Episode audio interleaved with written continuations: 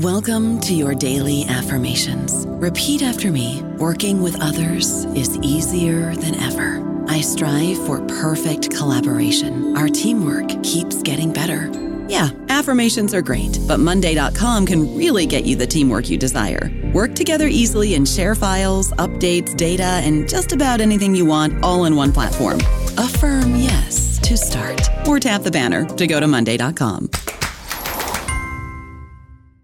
Step into the world of power, loyalty, and luck. I'm going to make him an offer he can't refuse. With family, cannolis, and spins mean everything. Now, you want to get mixed up in the family business. Introducing The Godfather at ChumbaCasino.com. Test your luck in the shadowy world of The Godfather slot. Someday, I will call upon you to do a service for me. Play The Godfather now at ChumbaCasino.com. Welcome to the family. VGW Group. No purchase necessary. Void where prohibited by law. See terms and conditions. 18 plus. Hello, everybody. This is Marshall Poe. I'm the editor of the New Books Network, and I'd like to tell you that we have a new and improved website. It has two new features that we think you'll love. One of them is a vastly improved search engine so that when you type in keywords, you'll get a bunch of episodes really quick. The other is the ability to create a listener account. And in that listener account, you can save episodes for later listening. So you can create a kind of listening list. We think these features are neat and we think you'll enjoy them. Please visit the site today.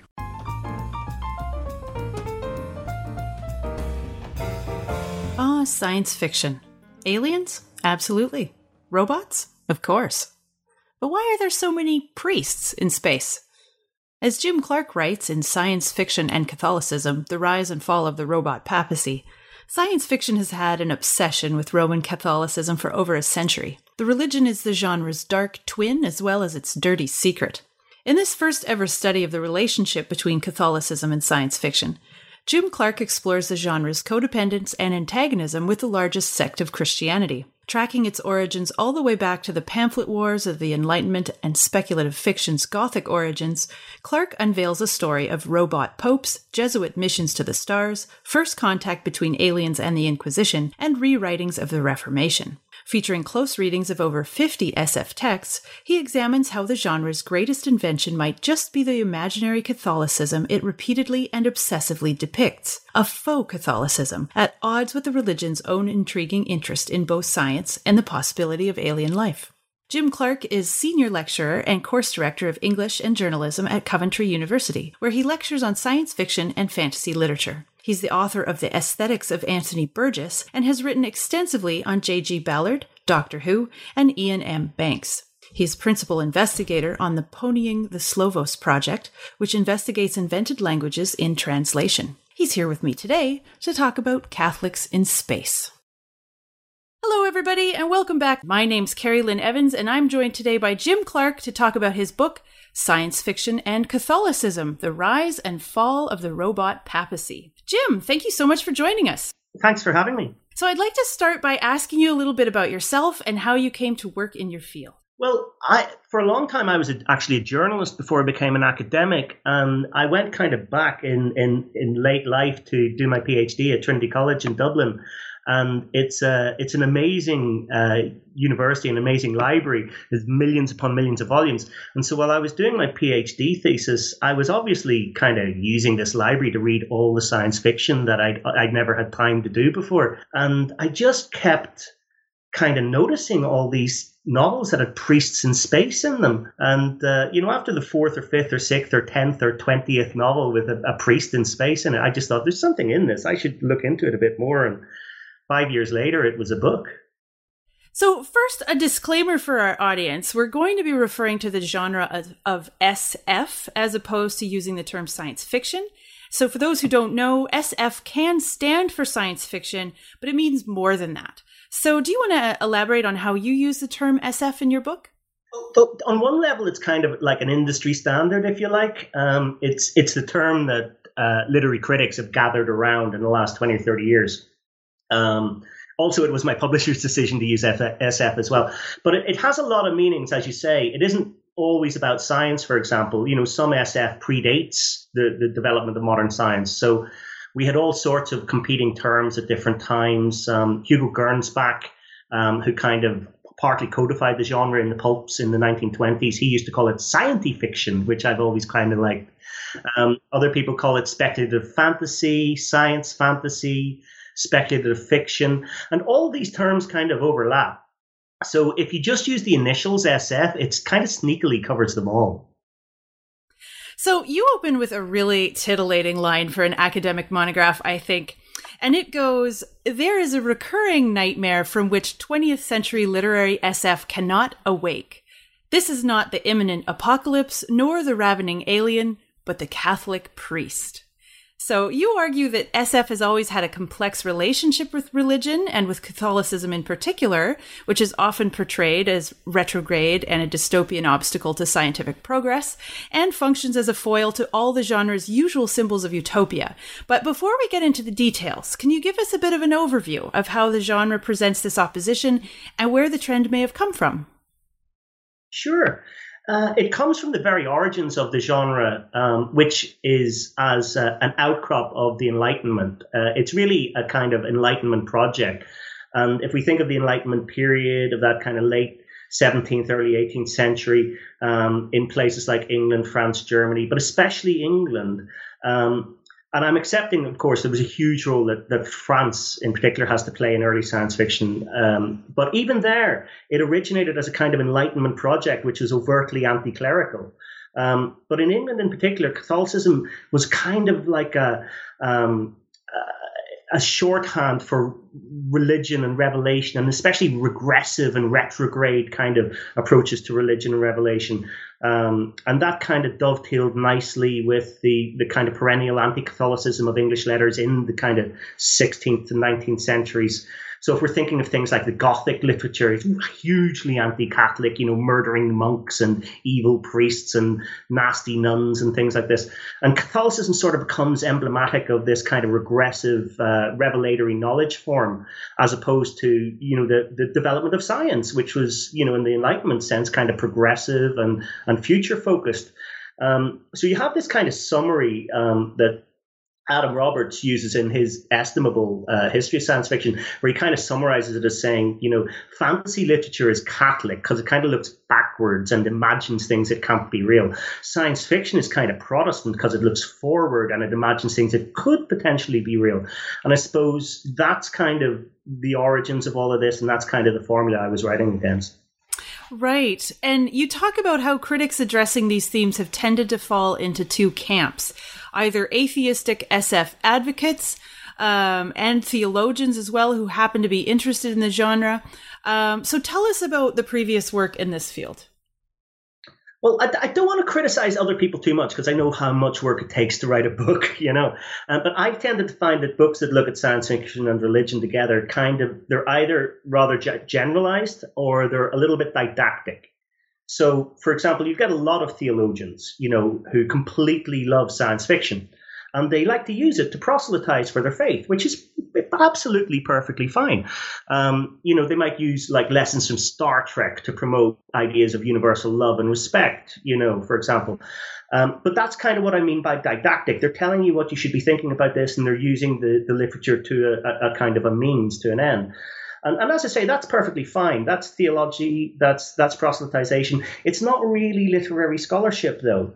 Um, when we look at the literary scholarship on, on this kind of area, um, they're either impossibly general, you know, they use, you know, trying to deal with all religions and all of science fiction, one little book, you know, um, or else they're pretty firmly kind of Marxist in their perspective, which means that they, they tend to take a, a, a quite limiting approach to what science fiction can be or what it actually is. Um, and they tend to downplay this huge transcendental element of the genre in order to to sort of shoehorn it into narrow parameters of alienation or social progressivism.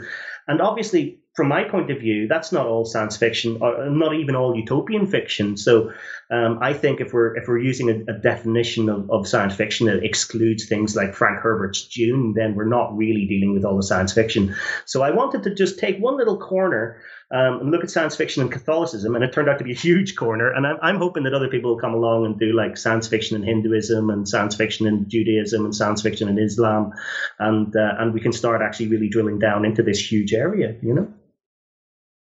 Okay, so in chapter one, you begin with the cultural context leading up to the 20th century that laid the groundwork for both the development of the SF genre in general, as well as its interaction with Catholicism more specifically. So let's start with the genre itself. What were the major cultural shifts that created a readership for this kind of entertainment writing? Well, I think primarily mass literacy. You know, you, in, in the 19th century, in somewhere like Britain, you go from about 15, 20% literacy to up into the 80 percentages by the end of the century. So you've got mass education and mass literacy. Suddenly there's a huge audience of people uh, who want to read. Uh, and they, you know, this is where we get the development of Sunday newspapers. This is where we get the development of penny dreadfuls um, of, of, of, you know, Christian religious tracts, all sorts of forms of literature emerged to feed this huge new mass liter- literary audience. Um, another development I would say is the development of professional science and engineering. Um, so we always had scientists. We had, you know, the the kind of mad scientist, the you know aristocrat working in his private lab and so on. But the development of science as a profession and engineering as a profession uh, where these were jobs that you could get, and uh, and, and the interest in that, and the, the, kind of cutting edge, a bit like. You know, science in the 1870s was a bit like, uh, or engineering in the 1870s was a bit like how, where IT was in the 1990s. You know, it was the big, you know, new frontier of, of, of potential riches and interest and societal change. So people were getting interested in that. People wanted to read about it, how to get interested in in in, in the uh, world that it was going to create, how to take part in it. And then there's other things as well, like um, the secularization of society. You know, people were looking at Jesus Christ as man rather than God for the first time. They were his, historiographizing um, the history of the Christian Church and the history of, of, of other revelatory forms of knowledge. And then finally, what I would say is, is, crucial is, is what they call the technological sublime. So this is the idea of, of having streetlights and uh, in you know uh, huge uh, hydroelectric dams, these kind of man-made uh, instances of, of sublimity where you, you just sit back and go, wow, like we did that. We used to do this. Edmund Burke goes back and says, we did this with like the Alps. We would look at mountains and go, wow, look at the size of that mountain. It's kind of beautiful, but terrifying. Now we were able to do this with like cityscapes, you know? So I think that modernity, that process of modernity and the technological sublime, and the fact that it was technologically driven and driven by science all led to people wanting to speculate about where it was going and wanting to read about it and imagine it. And that all emerges in kind of a, like a big foment of utopian fiction in the late 19th century, and science fiction comes out of that. Wow, exciting times. um, sure yeah, definitely. Uh, so you also write about anti-Catholic sentiment in the English-speaking world, uh, dating back to the Tudors, and how it's expressed in Anglophone literature. So, what was the reason for that sentiment, and what kind of evidence do you find for it in the literature? It, it, it's pretty consistent over a matter of, of centuries, to be honest. You, you, need to understand the politics of it um, from Henry VIII onward Catholicism was a kind of fifth column in England, or, or at least it was perceived often as being such. Um, I sometimes think, looking back at, at, some of the literature, the rhetoric is, not entirely unlike how some people sometimes talk and write about immigrant communities today in our in our culture. Um, there was this idea that people had divided loyalties. They were divided between being, for example, English and then being loyal to Rome, to the Pope. And so you get these kind of like pamphlet wars and tract wars, and, and the Anglican ascendancy uh, are, are condemning equally both the, the Catholics and these kind of Protestant dissenters um, for not being orthodox kind of Anglican citizens. Um, and at least the dissenters had Scotland, or they could go to America and found a whole new world. You know, um, the English recusant Catholics had to remain, and and so they remained a, a, kind of perpetual suspicion, constantly under surveillance, lacking in human rights. I mean, not without reason under surveillance. You know, we're coming up on November the fifth here in England, and uh, they celebrate Guy Fawkes. He did try to blow up Parliament. So there were kind of little insurrections and stuff. So there, there was this perpetual suspicion, um, a lack of human rights, a source of concern for the authorities, and this manifests throughout the literature for, like, like I say, from the 1600s to the to the 1900s. So, in chapter two, you claim that the question um, of how to define the boundaries of humanity is an important point of common interest shared by Catholic theology and SF literature.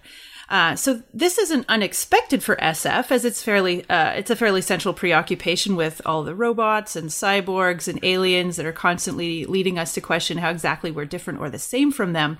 But how does Catholic theology come to bear upon this question? Well, this is the thing that I, I, I, found really fascinating doing this book was Catholicism is enormously interested in this area, which is something I hadn't expected. Um, the current Pope, uh, Francis, has expressed a desire to baptize, baptize alien species, for example. Um, he, he's waiting for the Martians to land so that he can uh, bring them into the bosom of the church. Uh, the the Vatican astronomer, uh, a guy, American guy called uh, Brother Guy, literally Guy, Brother Guy Consolmagno, um, is a huge force uh, driving interest in research in this area. He organizes conferences uh, with scientists looking at this area. The theology itself is very interesting because Christianity is the only main religion with a major problem in relation to aliens. Um, Judaism, Hinduism, Islam, Buddhism, Mormonism, they're all fine with aliens. If you dig into the theology, they're like, yeah, hey, there could be aliens. That's up to God or up to, you know, reincarnation, whatever. That's fine. We don't mind. But Christianity alone requires Christ to have died for you. It requires Christ's salvation. So the question then is, did he go and die on every planet that has life? It's a very big universe. That'd be like a pretty much full time job. And Enlightenment scholars like Thomas Paine have been satirizing this very point for centuries, and, and even Ray Bradbury was still doing so in the 1970s. So, for Catholicism in particular, but also the other Christian religions as well, the, the Protestant churches, the Orthodox churches, um, they're not really concerned so much about robot life or artificial intelligence. That's kind of like tools that we can make. We're, we're given the world, we can make our own tools. Um, but they're really interested in, in aliens and, and the search for extraterrestrial intelligence. So um, it's interesting because science fiction kind of depicts both artificial life and alien life as potentially other to human and interesting contrast to who we are. But Catholicism and, and Christianity by extension is really only interested in, in extraterrestrial intelligence, not really interested in AI at all. I don't know about you, but I'm very busy and I don't have a lot of time to cook. That's why I subscribe to Factor. Eating better is easy with Factor's delicious, ready to eat meals. Every fresh, never frozen meal is chef crafted, dietitian approved, and ready to go in just two minutes. You'll have over 35 different options to choose from every week, including Calorie Smart, Protein Plus, and Keto. These are two minute meals. Factor meals are ready to eat and heat, so there's no prepping, cooking, or cleanup needed. They're flexible for your schedule. Get as much or as little as you need by choosing your meals every week. Factor is the perfect solution if you're looking for fast, premium options with no cooking required. Sign up and save. We've done the math, and this is important. Factor is less expensive than takeout, and every meal is dietitian approved to be nutritious and delicious. Head to factormeals.com slash NBN50 and use code NBN50 to get 50% off. That's code NBN50 at factormeals.com slash NBN50 to get 50% off. Yeah, so that leads me to my second question. Um, in SF that deals with post-humanist themes, um, post-humanist being, uh, well, you can probably explain it better than I, but, um, you know, transforming into something else type of thing. Uh, do we find any examples of texts that invoke Catholic theology as a way to respond to these questions? I would say probably the biggest example in recent times would be um, the Hyperion Cantos by Dan Simmons. Um, it's a four book series. It's massively um, intertextual, wonderfully literate. Um, and the, the final two books of the series, you, you, know, spoiler alert, the galaxy descends into this kind of uh, galactic Catholic theocracy who, with a sort of evil eternal pope who's constantly being brought back from the dead in some kind of weird satire of the resurrection in order to perpetually oppress the, the, the galaxy. Um, and in that context, um, the liberating force in those novels are, are these figures called the ousters, who are overtly an overtly post-human civilization who are led by a kind of young female Buddhist messiah figure. So it's it's it's a very interesting contrast um, the idea there is that that the, the, the Catholics have kind of allied with these evil artificial intelligences to create a perpetual oppressive Catholicism throughout the whole galaxy. Um, so I guess that's kind of a, a, a, quite a negative Catholic theology being applied to posthumanism. Um, the, the, the interesting thing will be because obviously we know that the Catholic Church and, and other entities, you know, attempt to to police the boundaries of life and, and issues like abortion and so on that are very contentious arise in those circumstances. um, the, the the issue of what will happen to Catholicism's um, uh, disconcern or lack of concern over artificial intelligence should the singularity come. Should we have actual artificial intelligences that it, it, might come as a surprise to a lot of the christian churches that they, they will be forced into a position at some point to define are these creatures alive? In what way are they alive? What rights do they have? Um, that's all down the line. They've not thought to address this yet. And the literature doesn't really address it either. Interesting. Yeah so it sounds like the examples that you've found have have been um, unflattering to Catholicism. So it's not like it's not like Catholicism viewed in the positive, their theology viewed in the positive sense would have something um, positive to contribute. sounds like to our understanding of AI. Uh, on the AI, not so much. They they don't really have anything to say. I mean, Catholicism itself isn't so worried. Um, literature is terrified, by the way all the way back to kind of the golems of medieval Judaism or the brazen head or Paracelsus's uh, homunculus or Frankenstein's monster, or there's so many examples. Um, Brian Aldiss calls it the, the Frankenstein complex, but I prefer to call it the, the Terminator complex, you know, that our, our creations will rise and kill us all.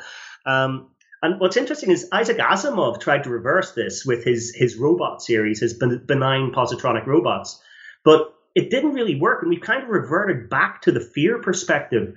And this might be because, I think, because it was clear from Asimov's vision, his bicentennial man was kind of servile and abject and desperate. He's kind of like Pinocchio, please can I be a real boy?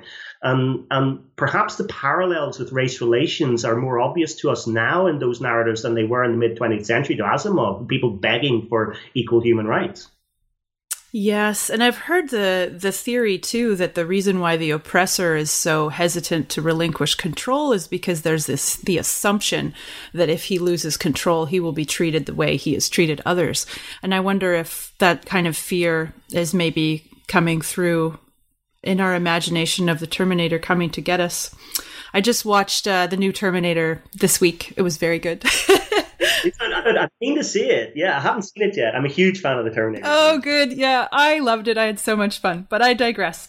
Um, so let's move to uh, chapter three, which is about missionaries to alien dystopias, because this is another um, theme that you found.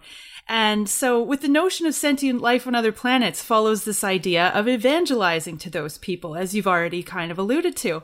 And so, mm-hmm. uh, so this chapter introduces us to the term exotheology, which is wonderful. Um, and that's essentially the project of sending missionaries to convert the aliens. So, despite our efforts to listen in on the stars, we haven't actually found any alien life so far. And yet, a great deal of thought has been put into the question of spreading earthly religion. So, what's happening here? Well, all religions are in the business. Not not quite all, not quite all. Judaism, not so much, but most religions are in the business of of, of proselytizing and, and spreading their, their their belief system. Um, I suppose what's happening here, on the one hand, is Fermi's paradox, the idea that if the universe is so big, where are all the other inhabitants? Why have we not met them? And there are a lot of explanations offered for the paradox. One that I quite like is that basically we live in the exurbs we're so far out of the city center that nobody's found us yet. We're out out in the middle of, of, of nowhere. Um, another is that civilizations might destroy themselves before they develop the capacity to travel around the galaxy. Um, and another one is that they might destroy those who they meet in a kind of, you know, imperial death march. And this latter version is called the, the Dark Forest theory, and it's been wonderfully popularized by the Chinese science fiction author Cixin Liu recently in his novel The Three Body Problem. Um, but exotheology kind of goes further than just the search for extraterrestrial intelligence, I think. It, it's about negotiating our position within a very vast and mostly unexplained universe. So the, the two things kind of go hand in hand, and, and the Vatican research has helped to discover uh, so-called extreme life forms here on Earth. You know, life forms that exist in volcanoes or that are based on arsenic and things like this. So it's helping to drive our own scientific knowledge of the universe. And exotheology is, I suppose, about what might happen to our religions in the event of life elsewhere. Maybe we, I mean, we've got some great science fiction novels where um, we end up being converted to alien religions, things like Stranger in a Strange Land by Roger, uh, Robert Heinlein, for example. Um, I, I'm kind of with Arthur C. Clarke on this. He's got the, a very solid prediction. And he thinks that all religions, all terrestrial religions, with the possible exception of Buddhism, would pretty much become defunct overnight the, the minute that aliens landed on Earth. right. Um, and you write that exotheology is an idea that it has been explored extensively in SF literature. So tell us about some examples of this. Does it turn out well, for example? It, it tends to turn out very badly for the most part. Um, we, we get a lot of narratives about uh, specifically Jesuits going into space to convert the aliens. Um, usually, what happens is that you have a kind of alien utopia, and it gets messed up beyond all repair by very well meaning Jesuits going along to say hi and tell them, you know, have you got a moment for Jesus? Um, there's an especially excellent example, I think, is is Mary Doria Russell's The Sparrow, um, which is a novel where there's a Jesuit mission to the planet Rakhat and they discover that there are two species there, one of which is is completely dominating and oppressing the other one. So they, they obviously try to do the right thing and undo this oppression. And what they end up achieving is destroying the entire society because they didn't understand the interrelated nature of these two species. And this kind of narrative obviously draws on the, the real life history of the Catholic Church entering the Americas in the time of the New World in the 1500s, of course. Yeah, that's right. And in that book, um, uh, the main character uh, begins to lose his faith, or a lot of it is him struggling with his faith as the challenges raised by the real situation that he gets himself into doesn't really line up very well with um, his uh, the expectations he had based on his religion. Is that right? That's right. Well, I mean, Father Sandoz, Emilio Sandoz, he he goes on this mission to to the planet Rakhat and he he ends up spoiler alert again uh, he ends up being tortured and uh, and he's looking back on his torture and wondering what kind of God would allow me to be tortured, what kind of God would allow me to go with the the best of intentions and then accidentally screw up an entire planet. You know, the incredible. You know, it's a. I think it's, it's nuanced as well because it's not just all about him blaming God. It's also his own sense of guilt being projected onto God and his failure to make the correct analyses of, of situations and understand that he was bringing a kind of imperialist assumption of how society worked to this other society that he couldn't possibly know because it was alien. Yeah, that's right. And um, Mary Doria Russell herself is a sociologist. And um, I believe at this point, she's a religious person, but she went from being religious and then some period of agnosticism and then kind of back again. And that very particular uh, background, I guess, has brought her to this place where she presents a really, like you say, really nuanced presentation of um, of what's happening for Sandoz as well as for the um, this very well thought through uh, planetary society there. And uh, yeah, it's like you say, she doesn't present one thing as definitely being right or one thing is definitely being wrong or a cynical view of Catholicism necessarily. She just raises really difficult questions. I think one of the things I really like about that book, um, because I'm, you know, to pardon the pun, I'm kind of agnostic on Catholicism myself, despite having written the book on it, um, is I, I, it's such a big church and it's gone on for such a very long time and it's got so many different iterations and different cultures and different contexts uh, and different forms of it that it's impossible to really generalize about Catholicism. There's too much Catholicism going on to to to say it's one single thing. And and her book really captures that there's a range of Catholicisms. There's dis, there's dispute and difference and argument going on within Catholicism all the time, and that happens in her novel, which is almost kind of unique amongst these novels of, of science fiction that deal with Catholicism is that she she addresses the fact that it's not a monolith. I wanted to ask you too about how uh, the post colonial perspective might be coming through in some of the more recent works that feature exotheology. Have you noticed anything along those lines? Yeah, there, I mean, one of the, the interesting kind of things that I found was where we, we get this narrative of the aliens, the aliens coming to us in the past and encountering a kind of hegemonic Catholicism. So, um, you know, there are novels where uh, the aliens accidentally crash land in in kind of uh, Inquisition era Portugal, and uh, and of course they get burned as heretics. You know that some people are like, no, they're angels, and other people they're Africans, and they're no, let's just burn them as demons. You know. Um, and uh, and then there are other there, there's there's other novels. There's a wonderful novel um, called oh God, uh, Eifelheim, um, which uh, where the, the aliens land in kind of uh, 14th century era uh, Germany in Bavaria, and and they're getting on really well with these kind of Thomist uh, local Christians. Um, but then the Black Death comes, and of course they get blamed for it all. You know, oh, you, you evil aliens have brought this this plague upon us. You should all die. Uh, and you're obviously devils and demons. So that kind of, you know, that that there's there's a kind of a, a, a, a you know, maybe what if we're the colonial, uh, the, or the, what if we're the colony? You know, um, that's the most recent iteration of, of these kind of novels. What if, what if we are the ones being colonized? You know. Okay, so the fourth chapter is about Uchronias, which is the term for a story presenting an alternate history or an altered present due to some significant event in history being changed. So this is a popular way to create cognitive estrangement in SF, but you write that it's been around longer than that. So maybe define for the audience what this is all about and how it can function as a rhetorical literary device. Well, I mean, Uchronia, um, it means without or outside of time, to, to, to go to the roots of the term. Um, it's sometimes called speculative history, sometimes called counterfactual history. Um, I like to call it what if history, you know, what if Hitler had never been born or this kind of thing.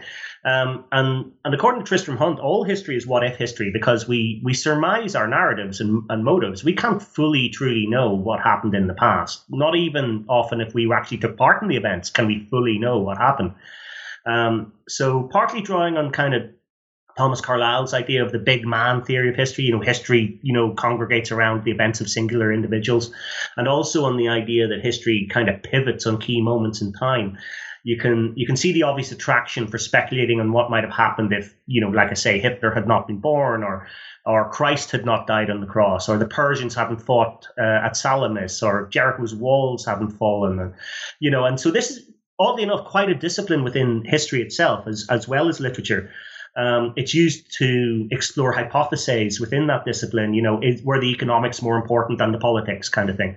And of course, in literature, especially science fiction, it's hugely popular. Um, and a, about a third of all Uchronias relate to like, what if the war had gone differently? So, what if the Nazis had won World War II? Uh, we see this in things like The Man in the High Castle and, and Fatherland. Um, and, and a quarter if politics had been different and uh, and uh, you know if Jesus Christ had never lived, for example. So it's a it's a very very rich area. So what have you found in terms of representations of Catholicism in Uchronias? There, there, there's an entire subgenre. There's two big subgenres that apply here. One is um, what if Jesus Christ's life didn't go the way we think it did? So um, uh, novels like Michael Moorcock's Behold the Man, where uh, a character travels back in time to, to meet Christ and discovers that Christ is kind of cognitively profoundly disabled and realizes, well, there's not going to be a Christian church because this guy here is not a, a, Messiah. He's, you know, a profoundly disabled individual. And he becomes Christ in order to ensure that there's a Christianity. Um, and the other one, of course, is uh, what if the Reformation had never happened? And this, I think, goes to the heart of this kind of Protestant Enlightenment aspect of science fiction, which kind of fears a return of medieval Catholic hegemony, you know. And so, book after book offers this idea the Reformation never happened. Um, the most popular, well known, are probably Pavane by Keith Roberts or The Alteration by Kingsley Amis, you know, but it, it doesn't literally entire subgenre. Hmm, fascinating. You mentioned that there's a significant change in the 1970s with the ascension or accession of popes John Paul II and then Benedict XVI that uh, sort of sapped the vitality of this trend to quote unwrite the Reformation. So, what changed, and how do we see that reflected in SF of the period? Well, I suppose, I mean, to tease this out, Catholicism probably doesn't seem especially progressive to a lot of people, you know, especially if they're not religious. But it did certainly have a moment in the kind of 1960s and 1970s, especially with the, the Second Vatican Council, Vatican II as they call it, which revolutionized a whole range of things in the church and modernized it, re established its relationship with science and that kind of thing. Um, and, and that kind of process did upset a lot of the more conservative wings within the Catholic Church. And they eventually got back into power with the conservative popes, John Paul II and Benedict, in the period from 1979 up until the, the accession of the recent Pope Francis. So in that earlier period, um, in the kind of 60s, 70s period, science fiction finally kind of came to terms with Catholicism as not necessarily being the enemy. Catholicism seemed to be becoming more progressive, and science fiction itself was kind of moving away from its core idea that science incrementally moves us towards an ever more utopian future, because this is obviously the post war period where the new wave of science fiction had identified things like the, the nuclear bomb as being very problematic technology. And they were kind of looking towards inner space rather than outer space for inspiration, which dovetails a lot with religious impetus. So we have this period where you know science fiction and Catholicism are kind of getting on okay, and then by the time we kind of get to the 80s with John Paul II on the throne in Rome, um, Catholicism's become conservative again. Uh, we get the fiction that starts coming through, like the Hyperion Cantos or some of the Uchronias of that period, are, are, are much more condemnatory of Catholicism as anything that became previously. Um, and I kind of characterize this entire trajectory as the rise and fall of the robot papacy because in the fiction of the 70s, like like uh, Silverberg's Good News from the Vatican, we see science fiction celebrating Catholicism itself celebrating having a robot pope as a kind of enlightened diversity and progressivism. But then later, when we get to the Hyperion Cantos, Dan Simmons is depicting Catholicism having a kind of unholy alliance with these oppressive artificial intelligences as being a kind of dark dystopian totalizing conservatism. So that's the, the rise and fall of the robot papacy. Um, Excellent. So you conclude by defending uh, the Catholicism of the real world as being somewhat unfairly maligned or misidentified as the adversary to progressivism and scientific rationalism. So, can you expand on that idea for us here? Well, I mean, the, the, the Catholicism we see in science fiction is not real Catholicism, and I sometimes think the Catholicism we hear about from a lot of people in public discourse is not necessarily the real Catholicism either. And like I say, I'm I'm, I'm not a fellow traveler. I'm just uh, I'm just an observer of this. I use the term faux Catholicism because it's fake. Um, I was saying earlier on, the actual Catholic Church is a huge entity spread across the entire globe, across centuries of time. It's simply not possible to summarize it in the way that science fiction or indeed a lot of individuals often try to do. Um, and it's not antipathetic to science if you look at the historical record. Many leading scientific figures have been devout Catholics. Um, it, things like genetic science would not exist without devout Catholics. Um, there's a sense maybe that you know the, of the Inquisition burning scientists, you know, and and, Catholicism uh, having that antipathetic role, which you know it, it did happen in some instances, but it's not really significantly borne out by the evidence. Generally, that that antipathy isn't real. Catholicism, as we see with Brother Guy Consolmagno, is is very interested in science. It's very interested in having a role to play somewhere in that debate. And, and, and that goes all the way back to kind of Thomas Aquinas and the Thomists in the in, in the 14th century where you have Catholicism trying to accommodate and work with what they called natural philosophy in those days. Um, so this idea in which Catholicism is a kind of anti-science, anti-future, anti-progressive force is somewhat of a bogey. It's not always a bogeyman, but it's somewhat of a bogeyman, and and and more importantly, it's a place filler. It's a shorthand for all of the regressive anti-knowledge forces that science fiction wishes to oppose, rather than summarize uh, rather than try and list them all, it's easier to just summarize them by putting a priest on on the spaceship. Oh, I see. Interesting. So we we chatted a little bit uh, at more length about Mary Doria Russell's um, uh, the Sparrow books, uh, as well as the Hyperion Cantos by Dan Simmons. Were there any other standout examples of Catholics or priests in science fiction that you'd like to to share with us?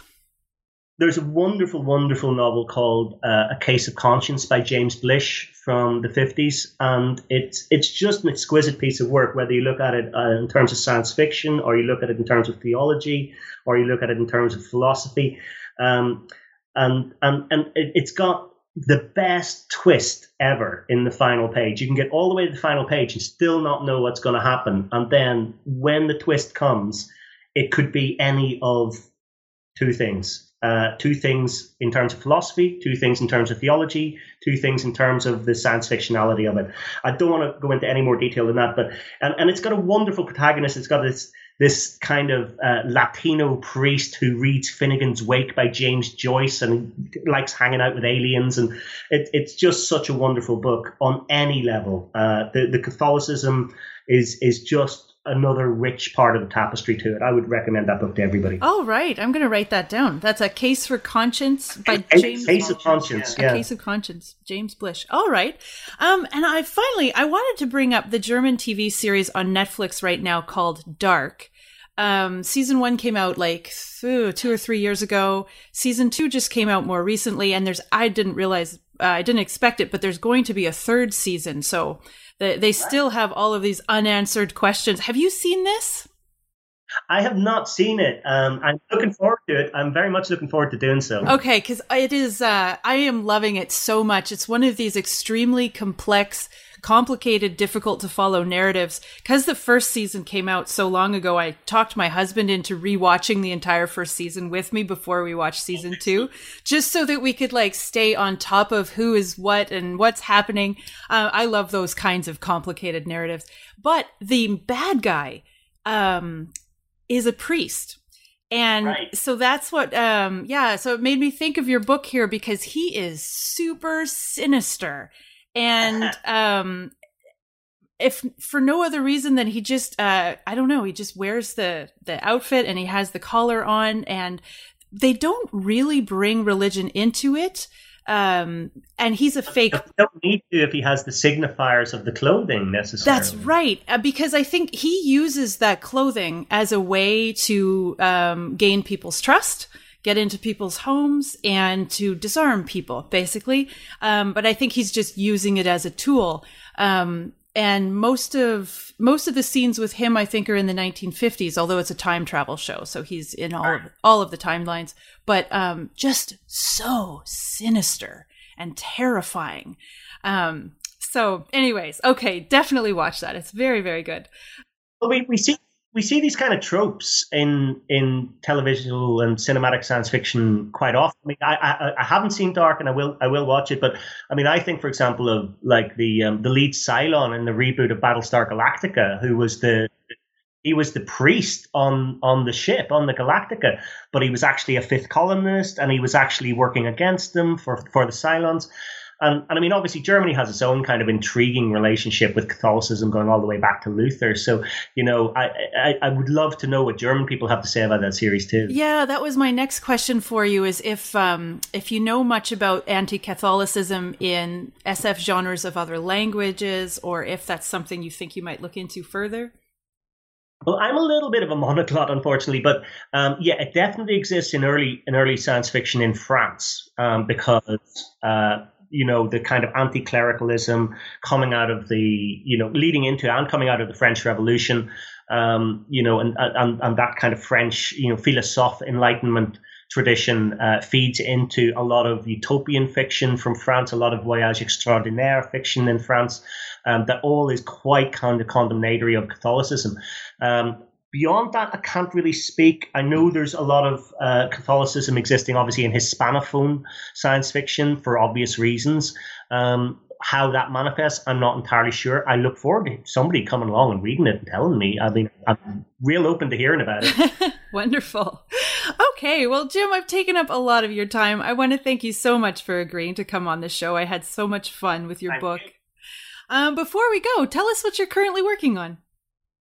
Um, I'm on science fiction and Buddhism next. As I say, you know, I, I sort of, I sort of think we, we need to kind of deal with these these belief systems individually. So I thought I'd have a look at Buddhism, and I thought it'd be a lot shorter a, a, a, work, but actually, it's it, if anything, it's turned out to be an even more fascinating project.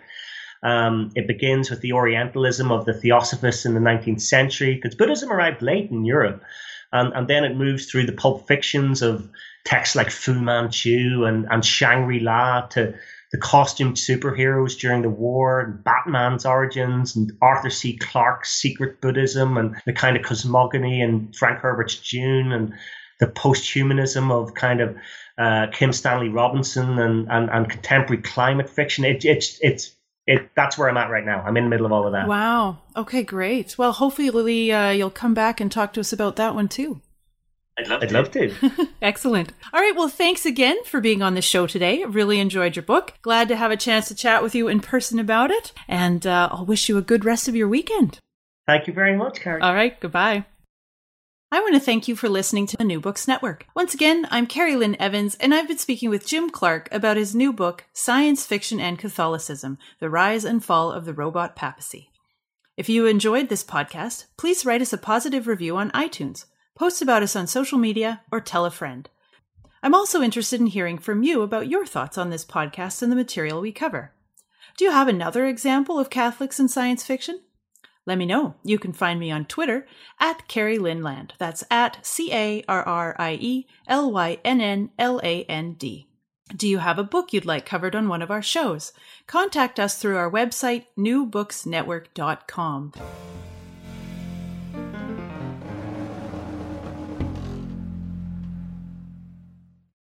With lucky landslots, you can get lucky just about anywhere. Dearly beloved, we are gathered here today to. Has anyone seen the bride and groom? Sorry, sorry, we're here. We were getting lucky in the limo and we lost track of time. No, Lucky Land Casino, with cash prizes that add up quicker than a guest registry.